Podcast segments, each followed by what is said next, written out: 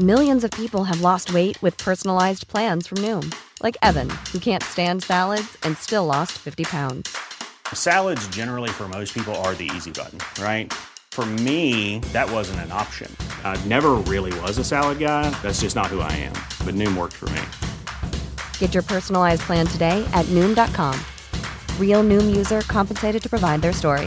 In four weeks, the typical Noom user can expect to lose one to two pounds per week. Individual results may vary.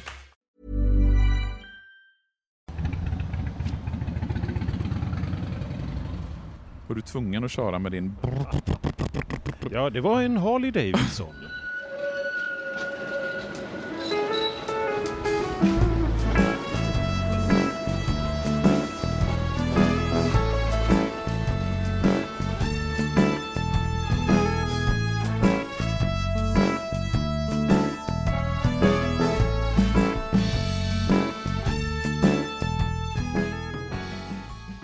Hej och välkomna till eh, Gator och torg i Göteborg. Jag är Magnus Johansson från tidningen Mitt i Göteborg och med mig har jag som vanligt Mattias Axelsson. Tack så mycket. Tack så mycket. Jag tog en klunk öl precis när du sa mitt namn. Det var ju väldigt, väldigt orutinerat av mig. Strategiskt viktigt. Ja. Vi befinner oss längs med Norra Legatan. Det kanske ni hör i bakgrunden på att det susar förbi bilar. Men det är inte Norra Legatan vi ska prata om. Nej, Vi ska prata om... Eh, Pustervik. En av eh, stans minsta stadsdelar om jag har fattat saken rätt. ja, jag skulle till och med kunna räkna som Sverige, eller som Sverige, som Göteborgs minsta. är, det, stadsdel. Sve- är det kanske Sveriges Ja, det, det kan jag faktiskt inte ta gift på, men det, det har beskrivits åtminstone av staden officiellt som Göteborgs minsta stadsdel och den är ju liten, den är ju väldigt väl avgränsad. Jag var ju en liten stund innan du kom så promenerade jag runt och det tar ju vad tar det? Fyra minuter att gå runt hela stadsdelen Pustervik. Alltså du, du har Norra Legatan som en avgränsare, sen har du Järntorgsgatan bort mot Esperantoplatsen och sen har du Brogatan ner och sen däremellan ligger tre kvarter och det är det som är Pustervik, stadsdelen Pustervik. Roligare än så är det inte. Ja, men det är ro- här, här har många haft roligt så att nu ska vi inte... Ja, du har haft det roligt här. Det kommer vi få höra historier om. Det lov, lovar jag Ja. er. Ja, ja, ja, ja. Men, ja, men hur började det då? Ja, eh, vi kan väl börja med namnet tänker jag. Det brukar jag gilla att någonstans definiera var det kommer ifrån. Och tittar man på Pustervik så har namnet betytt lite olika saker genom den göteborgska historien. Från början så var Pustervik en vik strax väster om Stora Otterhällan och sen mer specifikt den här viken som går in vid, eller gick in vid järnvågen som man kan se från kartor från framförallt 1700-talet. Sen blir den successivt mindre och mindre när man muddrar i älven och tar muddret från älven och fyller igen Pusterviken. Och sen 1923, för ganska precis 100 år sedan, så flyttar man över betydelsen till själva stadsdelen. Det är då som stadsdelen Pustervik får sitt officiella namn. Men det tidigaste belägget vi har för Pustervik här i Göteborg, det är redan tidigt 1700-tal. Och varifrån namnet kommer, det finns det många olika hypoteser om. Det som jag bedömer som den troligaste utifrån vad auktoriteter på området har beskrivit det som, det är att det kommer från en vik i närheten av Gdansk, eller en bukt i närheten av Gdansk. Och nu ska inte jag försöka mig på vare sig tyskt eller polskt uttal. Postervikbukten, eller Pustervik. Jag vet inte hur bra du är på polska eller tyska, Magnus, om det är något som du vågar... Jag, ty- jag tycker det ser holländskt ut. Pöstervik. Poster-. Ja, det kanske är det, kanske är det, det det är, men i och med att det ligger i närheten av Gdansk så Ja. tänker jag du borde, men holländarna de har haft inflytande både här och där, om inte annat här i Göteborg. Men det namnet ska då ha överförts till Göteborg. Och det är inte bara i Göteborg som vi har namn som liknar det här Pustervik, utan också på andra ställen runt om i världen så har de här grunda vikarna kallats just för Pustervik. Sen kan man snabbt gå igenom två andra hypoteser som finns och den ena där skulle vara att Pustervik helt enkelt skulle vara en vik där man tar en liten paus, där man helt enkelt pustar ut när man har rott längs med älven och så pustar man ut i Pusterviken. Och en tredje, inte alls särskilt trolig förklaring vad jag kan bedöma det är att det ska komma från det skånska eller danska uttrycket puster som betyder smed eftersom smederna då tvingades jobba utanför den befästa staden eftersom det var fara med eldar i anslutning till smidesverkstäderna och att man därför la smidesverkstäderna utanför staden och därav namnet Pust på just Pustervik. Men jag tror att det kommer från där, den där platsen vid Gdansk. Det är det i alla fall Greta Baum tycker och hon brukar jag förlita mig på. Ja, Nej, alltså Grundvik som det är så fritt översatt bör Ja. betyda. Ja, det är nog inte svårare än så helt enkelt. Nej, men det är ju klockrent. Men hur såg det ut på den tiden, alltså när staden grundades då på 1600-talet? Ja, redan från början så är ju det som idag är Pustervik en del av befästningsstråket runt om Göteborg. För Göteborg är ju redan när staden får sina stadsprivilegier och när den byggs under de första årtiondena en väldigt befäst stad. Sen blir den ännu mer befäst under slutet av 1600-talet med Erik Dahlberg som någon typ av primus motor för byggandet av befästningar och bastioner och raveliner och grävande av vallgravarna. Och just här där Pustervik ligger så hade vi dels Kaponjären som var det här, den här kommunikationsleden mellan Skansen-Kronan och den befästa staden. Där finns ju namnet kvar i både kvarteret Kaponjären men inte minst Kaponjärsgatan som går upp genom Hage upp till Skansen-Kronan där för övrigt Sommenid Shop ligger där man kan köpa våra Gator och torg i Göteborg-muggar. Fick in lite gratis reklam också. Och dessutom så hade vi bastionen Regeringen som var en av de här dussintalet bastioner som låg runt omkring den befästa staden Göteborg. Och precis utanför befästningarna och utanför vallgraven så låg då till en början själva Pusterviken, alltså den grunda viken eh, precis väster om staden skulle man kunna säga. Hiring for your small business? If you're not looking for professionals on LinkedIn, you're looking in the wrong place. That's like looking for your car keys in a fish tank. LinkedIn helps you hire professionals you can't find anywhere else, even those who aren't actively searching for a new job but might be open to the perfect role. In a given month, over 70% of LinkedIn users don't even visit other leading job sites. So start looking in the right place. With LinkedIn, you can hire professionals like a professional. Post your free job on linkedin.com/people slash people today. Millions of people have lost weight with personalized plans from Noom, like Evan, who can't stand salads and still lost 50 pounds. Salads, generally, for most people, are the easy button, right? For me, that wasn't an option. I never really was a salad guy. That's just not who I am. But Noom worked for me. Get your personalized plan today at Noom.com. Real Noom user compensated to provide their story. In four weeks, the typical Noom user can expect to lose one to two pounds per week. Individual results may vary. Okej. Men, men eh, sen så börjar väl rivningen av både murar och vallar i början på 1800-talet? Ja, det hänger ihop med det här att Sverige successivt blir mindre och mindre benäget att dras in i krig. För när Göteborg grundades 1621 så är det ju i början av den svenska stormaktstiden.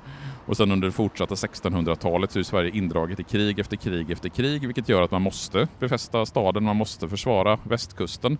Men under 1700-talet så blir krigen färre och sen in på 1800-talet så blir krigen ännu färre. Så man beslutar i början av 1800-talet att nu ska vallar, nu ska murar, nu ska raveliner och nu ska bastioner bort. Men det dröjer ändå ganska länge innan Pustervik bebyggs. För muren den rivs i början av 1800-talet. Men sen börjar Pustervik inte bebyggas förrän under andra halvan av 1800-talet.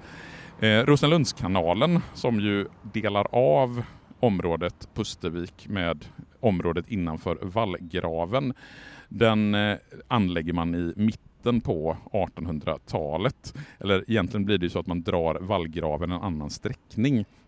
Och det blir Rosenlundskanalen. Man tänker ju ibland att Rosenlundskanalen är en del av den ursprungliga vallgraven. Men det är den alltså inte, utan den dras fram under mitten av 1800-talet. Men så började det det att byggas, eh, säg på 1850-talet alltså? Ja, och det är då vi får den här stadsplanen som delar in Pustervik väldigt tydligt i tre stycken bostadskvarter som då byggs ut under 1860 1870-talet. Och för att kunna liksom fortsätta prata om området Pustervik så tänker jag att vi behöver benämna de kvarteren bara så att folk har något att förhålla sig till. Och börjar vi norrifrån, det vill säga om vi kommer från Esperantoplatsen promenerandes längs med Järntorgsgatan så har vi då först på hög, vänster sida blir det då om vi kommer från Esperantoplatsen, Röda bryggan. Och det är det kvarteret som avgränsas av Järntorgsgatan, Pusterviksgatan och Brogatan där man håller på att bygga om väldigt kraftigt just nu. Och Röda bryggan har ju kvarteret trots från att det låg en brygga där man lossade tegel som ju då har den röda färgen. Och sen söder därom i det kvarter som vi sitter i när vi dricker öl längs med Norra Legatan, då är kvarteret Regeringen som har fått namn från Bastionen, Regeringen givetvis. Och sen sist närmast Pusterviksplatsen så har vi kvarteret Kaponjären och det säger ju sig självt var kvarteret Kaponjären har fått sitt namn ifrån. Vilken var först då? Ja, det är ju, man bygger ju norrifrån skulle man kunna säga, alltså det som är närmast staden. Så då blir det kvarteret Röda bryggan som blir det första kvarteret som bebyggs utanför vallgraven när man då har rivit och tagit bort muren. Och det är på 1860-talet som kvarteret Röda bryggan börjar bebyggas och då är de första byggnaderna i sten, två till tre våningar och har framförallt bostäder initialt. Sen under tidigt 1900-tal så gör man en ganska kraftig ombyggnation av hörnhuset där man bland annat etablerade butikslokal i bottenvåningen. En direktentré från gatan tillkommer och man sätter skyltfönster på gatuplan. Och sen flyttar Gulins in i den här lokalen 1927 efter att ha haft sin första lokal vid Roselundsparken. Och om inte jag minns så låg Gulins kvar där ganska länge. Jag vet inte om du själv minns att Gulins har legat i... Jo, jag har gått förbi den någon gång när det fortfarande låg där. Men det var ju... Det var, det var, men det, ja, visst, det är säkert slutet på 1900-talet så det är ju ganska ja. länge sedan trots allt. 1900-talet är ju några år sedan, tyvärr. Ja men precis. Det känns som det var i förrgår, men riktigt så enkelt ja. Nej men sen så har ju det här kvarteret varit plats för en men herrans massa olika historier. Vi kan ta de politiska delarna i att det var här som Socialdemokraten August Palm höll ett av sina tal. Jag tror att det första talet hölls precis på andra sidan här på Södra, Lega, eller, vad ska jag, ja, Södra Legatan. När han försökte starta en socialistisk arbetarrörelse här i Göteborg. Och sen höll han sitt andra tal 1882 just i kvarteret Röda bryggan. Och ett av de här talen finns ju förevigat i den statyn som är på Olof Palmes plats tillsammans med bland annat hungerkravallerna 1917 och Olskroksvräkningarna 1936. Men det som jag tror att de flesta göteborgare ändå förknippar kvarteret Röda bryggan i synnerhet och kanske Pustervik i allmänhet med, det är ju olika ölcaféer, restauranger, pubbar, svartklubbar av olika slag. Och ett av dem, det är ölcaféet Viken som låg längs med Järntorgsgatan som drevs av Hilda Paulsson. Sen övertogs det 1931 av det kommunala Vingabolaget som döpte om lokalen till Faust. Sen på 1980-talet så bytte ölcaféet namn till Röda Rummet och ska under 2000-talet ha blivit ett stamhak för mc-klubben Bandidos och läggs sen ganska snart därefter ner. Och jag läste någon artikel, de ska ju tydligen starta upp Röda rummet i ny tappning. En av delägarna till Bang Matbar har idéer om att Röda rummet ska starta upp, inte som någon ölcafé eller pub, utan det ska snarare vara någon typ av fik. Men i den artikeln så beskrev man det som att alla göteborgare som var födda, är födda på 70 80-talet på något sätt har någon relation till Röda rummet. Jag vet inte, Magnus, har du någon relation till Röda rummet som du kan minnas? Nej, och det beror inte på att jag inte minns utan att jag flyttade ju hit först eh, 1991. Ja, så, så det, det, var när det blev Bandidos häng, ja, så då var kanske inte du där och så mycket. Jag var inte riktigt, jag har aldrig varit någon MC-snubbe så nej, nej, tyvärr. Men du har andra minnen från... Ja, det var, det var mest Draupner som låg eh, runt hörnet om på, jag inte minns På Brogatan typ? Där, ja exakt. Med, I, I den här, alltså man fick Port, porten är ju så låg och så trappan ner. Mm. Så att, eh. Och det som är lite intressant med just det etablissemanget det är ju att det huset som, häng, som har kvart, eh, entré mot Järntorgsgatan har ju också entré mot Brogatan, så där kan man ju gå någonstans rakt igenom. Och det finns ju ett antal olika krogar och liknande som har funnits i det här kvarteret. Bland annat så har vi Pustervikskällaren som då ska ha legat på Brogatan 4, alltså ytterligare lite längre söderut i kvarteret. Pustervikskällaren startades redan i slutet av 1800-talet, 1877 tror jag att man drar igång verksamheten av Göteborgs Utskänknings AB som flyttade sitt värdshus dit efter att tidigare har legat lite längre upp i kvarteret Röda Bryggan. Och Göteborgs Utskänknings AB blir sedan Göteborgs Restaurangaktiebolag som sen blir Vara, alltså Västsveriges Restaurangaktiebolag, som i sin tur är en del av det här Sara-koncernen, alltså statliga restauranger. För det hade vi ju i Sverige under stora delar av 1900-talet. Vi hade även statliga hamburgerrestauranger i form av klock. Nu har vi bara statliga kasinon och statlig alkoholförsäljning kvar. kanske finns någonting ytterligare. Men den här krogen, eller den här eh, Pustervikskällaren kallades ju också populärt för Röva. Och det finns där lite olika förklaringar. Jag har pratat med mina något äldre kollegor, de som är födda på 1960-talet. Och de säger att ja, de vet absolut var Röva låg. Sen kanske inte det var någonting som man använde när man skulle benämna platsen. Men det ska finnas, å ena sidan så var förklaringen att det låg på baksidan, att det var därför som det kallades för röva. Och en annan förklaring det var att hon, eh, spritkassörskan, eh, hade så brett arsle så att eh, därför så kallades stället för röva. Vet, Ja. du, vad, vet du vad eh, vakten på stället kallades? Nej, Hemorrojden, för han hängde lite utanför. precis. Bra eh, Göteborgshumor kan jag tycka. Verkligen fantastiskt. Sen Pustervikskällaren tycker jag det absolut roligaste det är ju att under 1970-talet så tas krogen över av Pusterviks kulturaktiebolag. Och där är det den här intressanta sammansättningen Nationalteatern, Kultursällskapet Maneten och BK Häcken. Alltså BK Röva. Ja, som de kanske eventuellt kallas i folkmun. Ja. Hisingslaget som väl just nu är Göteborgs bästa fotbollslag. Eh, inga kommentarer utöver där. Men jag vet inte, Kultursällskapet Maneten, det var någon typ av galleriverksamhet, konstnärsverksamhet. Nationalteatern, jag vet inte om vi behöver presentera Nationalteatern. vet Musikgrupp, det eh, Bängen trålar Precis. och så vidare. BK Häcken fotbollsklubb som på 1970-talet är en fotbollsklubb i de lägre divisionerna. Jag tror att man ligger i division 5 under början på 1970-talet. Och 70-talet generellt är ju ett lite skakigt årtionde för Göteborgsfotbollen. Jag tror att IFK Göteborg åker väl ur allsvenskan. När kan det vara? 70, tidigt 70-tal? Titta någonstans. inte på mig. Något tid, tidigt 70-tal åker de ur Allsvenskan, sen kommer de tillbaks och sen kommer de ju tokdominera Allsvenskan på 1980-talet.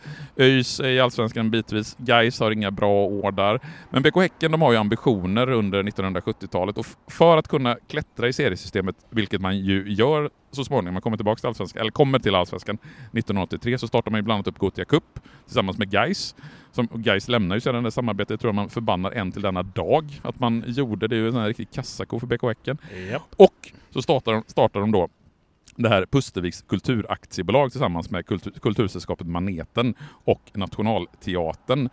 Och på Pustervik Kultur AB, eller på Pustervikskällaren, drivet av Pusterviks kulturaktiebolag, så har bland annat BK Häcken fotbollsideologiska diskussioner under 1970-talet. Och jag känner ju verkligen att 1970-talet, det var ett annat årtionde.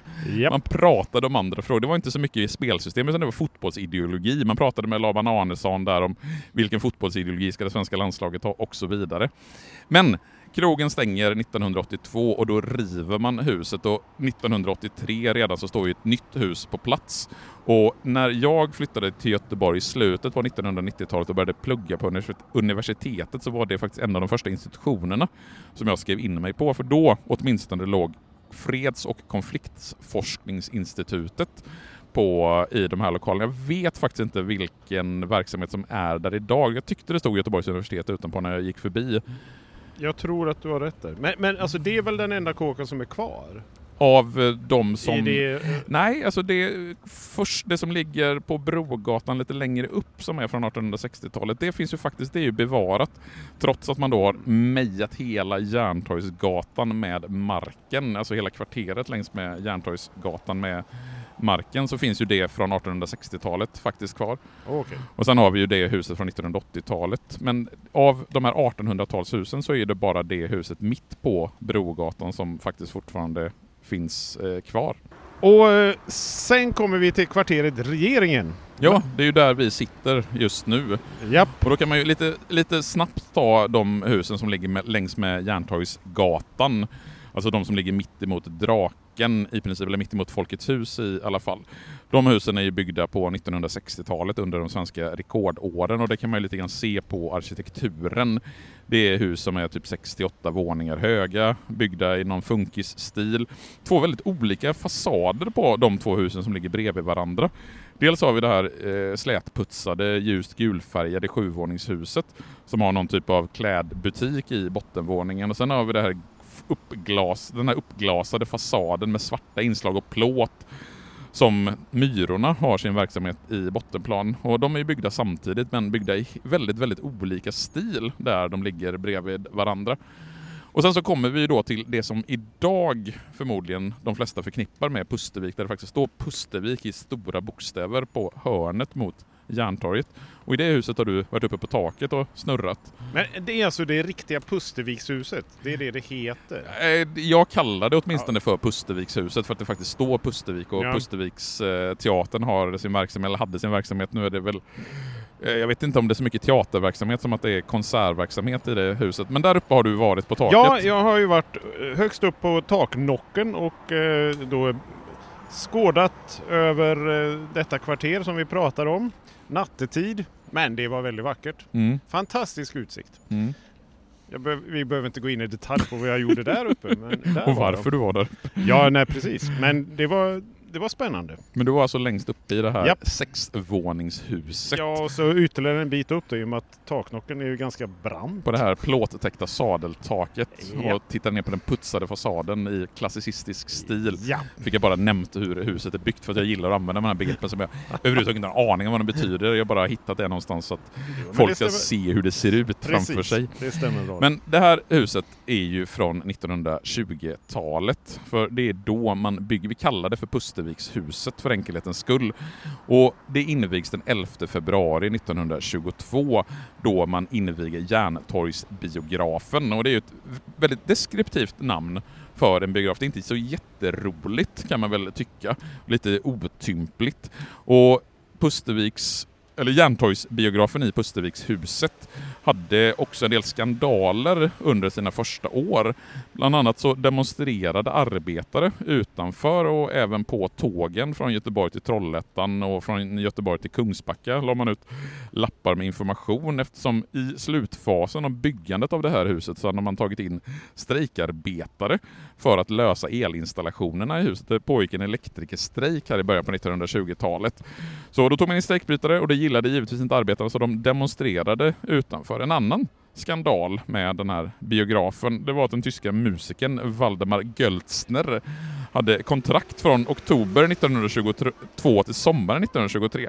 Han fick dock inget inresetillstånd till Sverige utan åkte till Sverige på ett besöksvisum för att träffa sina föräldrar. Försökte då åka till biografen för att spela nekades vänligt men bestämt och tar det hela till domstol för att få sina pengar. Han förlorar dock i domstol och tvingas betala rättegångskostnaderna på 762 kronor och 50 öre. Det kanske är därför han är så okänd. Du har aldrig hört talas om Waldemar Göltzner? Jag har aldrig ens Ska hört vi namnet. lägga in en liten pianoslinga från Ja, precis. Göltzner? Ja, nej. Stackars Valdemar. Ja. Sen så tar 1923, alltså redan året efter att man har invigt Järntorgsbiografen, så tar Fredrik Andersson från Stockholm över driften och döper om det till det lite mer välklingande Rialto.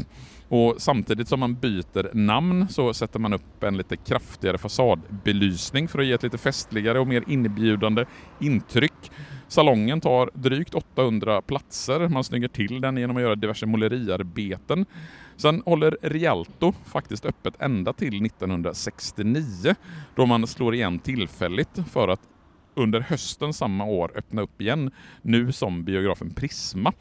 Och den biografen drivs faktiskt fram till maj 1989 då man stänger biografen och det är slutet för biografverksamheten förutom då under filmfestivalen då man ibland visar film på Pustervik. Jag sitter på de här obekväma bänkarna och förbannat att jag inte fick vara på Bio Capitol istället. Ja, men samma här. Ja. Men Lokalen lever ju vidare och nu under namnet Pustervik. Nationalteatern har lite grann verksamhet här i början på 1990-talet. Och idag så är de två nedersta våningarna lokal för restaurang och café, bar och även konsertverksamhet. Och jag och du och säkert många andra göteborgare har ju varit på både en och annan och tre konserter på Pustervik genom åren kan jag tänka Minst sagt. Ja men det är väl, eh, jag, jag kan väl tycka att, att det kanske är stans bästa konsertlokal som finns kvar. Eh, faktiskt. mig. Mm. Ja, den är, den är bättre som konsertlokal än vad den är som biograf. Så Ja. kan man säga. Jag ty- alltså det var en bra teater. Det, Ja. det minns jag under mina första år här. Ja. Det var jäkligt schysst. Allting var så svart och, Mm. Ja. och fantastiskt. ja, men det är, det är, jag gillar Pustervik, det är en Ja. trevlig lokal. Ja, men jag håller med. Fast alltså, om man då tar Pustervikshuset så bakom, eller ja, i... Öst, östlig riktning. östlig riktning så är det ju betydligt nyare hus om jag Ja. inte ser alldeles fel. Ja, de har ju en betydligt mer brutalistisk stil i hur de är byggda. Om vi tar det huset som ligger längst ut i kvarteret, där adventskyrkan ligger. Det är Trefaldighets metodistförsamling i Göteborg som 1965 köper det här kvarteret och låter i slutet av 1960-talet bygga bland annat då adventskyrkan efter ritningar av Lars Ågren. Och om man hör vad Lars Ågren tidigare har ritat så kan man förstå lite grann varför Adventskyrkans huset får den utformning som det får. Vi har ju Stjärnhusen i Frölunda till exempel. Vi har Althallen i, eh, vid Flatås. Vi har eh, flerfamiljshus runt om i Göteborg, modular, Modulatorsgatan. Och det är ju väldigt tydligt den här lite mer brutalistiska efterkrigstidsarkitekturen. Men om man idag kan förfasa sig över hur det ser ut med våra ögon så ska man ändå komma ihåg att huset när det stod klart beskrevs som en järv och modern skapelse där man spränger alla traditionella föreställningar om kyrkorummets utformning. Jag tycker ändå en fin beskrivning av den här byggnaden.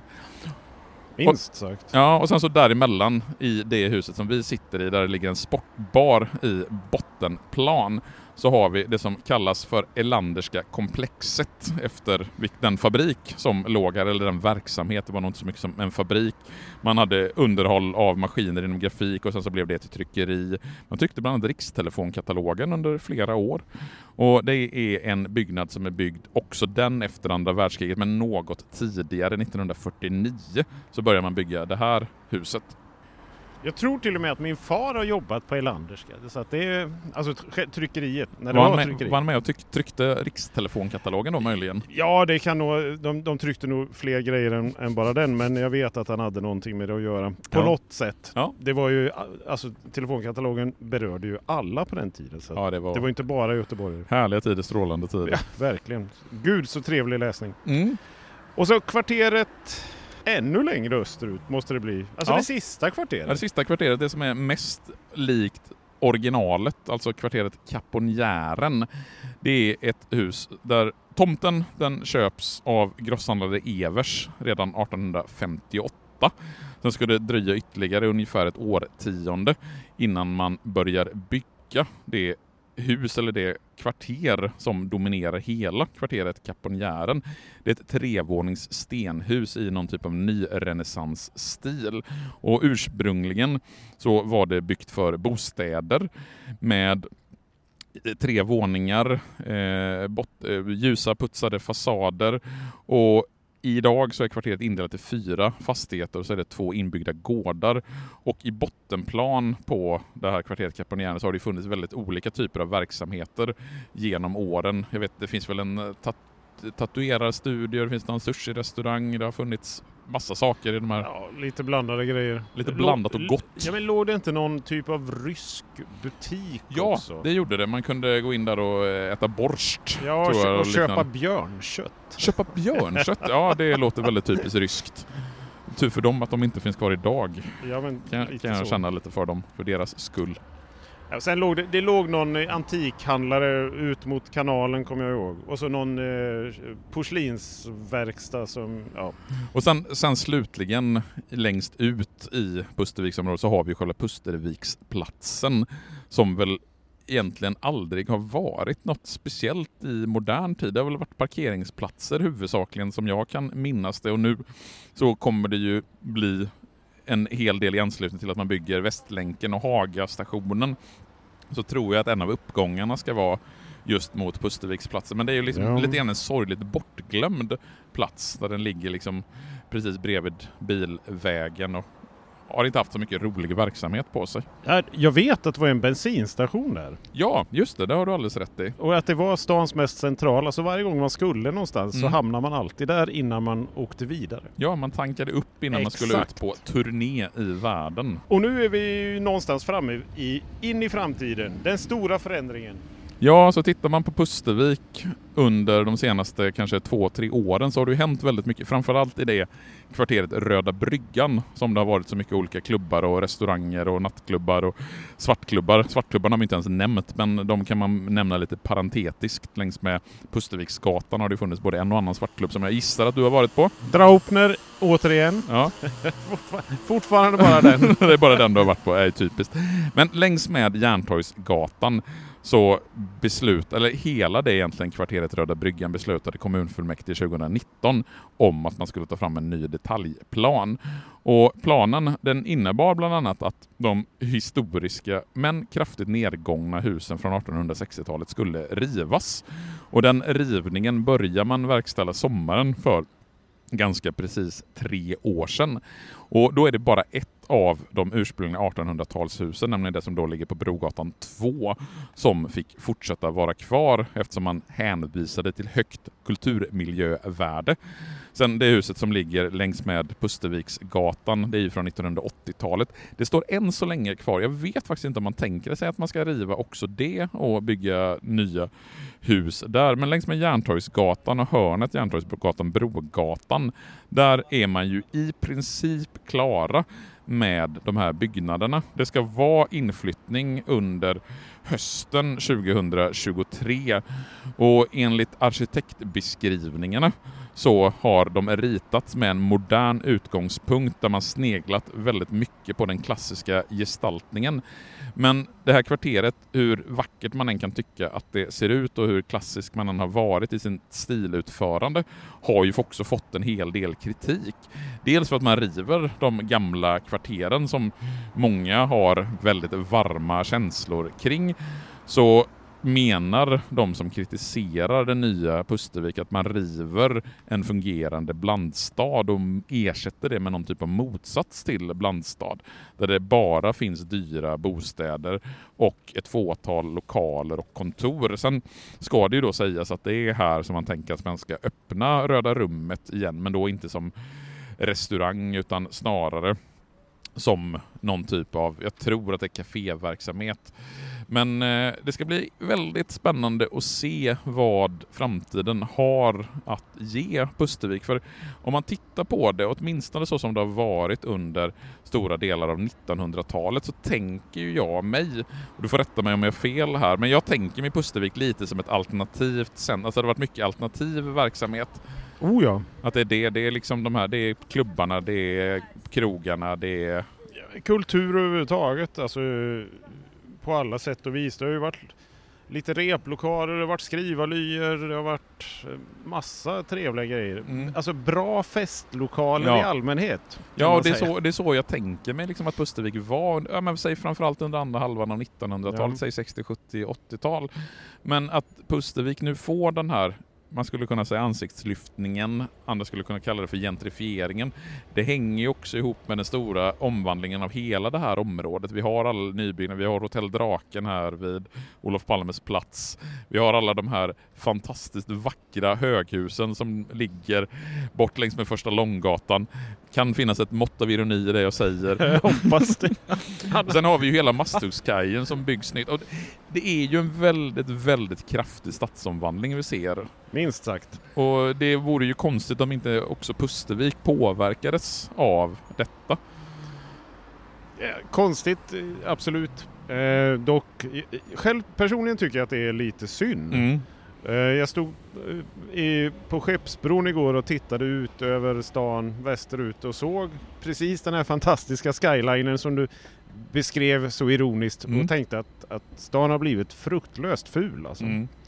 Med det sagt alltså, säger jag inte så mycket mer Nej. än vad jag tycker. Nej, vi, jag kommenterar inte det. Ska vi anse oss nöjda med Pustervik för den här gången? Absolut. Och eh, klättra inte upp på taket även om ni har möjlighet. Men läs gärna artikeln i Mitt i Göteborg Precis. om Pustervik där det också kommer finnas lite goda bilder från eh, den här platsen. Absolut. Så hörs vi igen om en vecka. Jajamän. Hej då! Hej.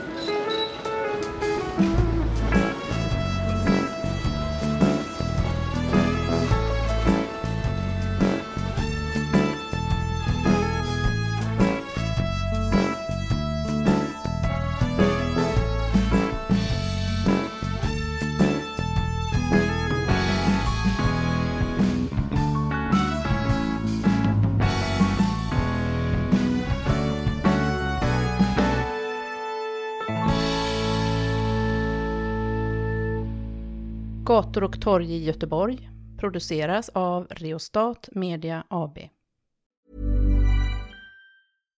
Hi, I'm Daniel, founder of Pretty Litter. Cats and cat owners deserve better than any old fashioned litter. That's why I teamed up with scientists and veterinarians to create Pretty Litter. Its innovative crystal formula has superior odor control and weighs up to 80% less than clay litter. Pretty Litter even monitors health by changing colors to help detect early signs of potential illness. It's the world's smartest kitty litter. Go to prettylitter.com and use code ACAST for 20% off your first order and a free cat toy. Terms and conditions apply. See site for details.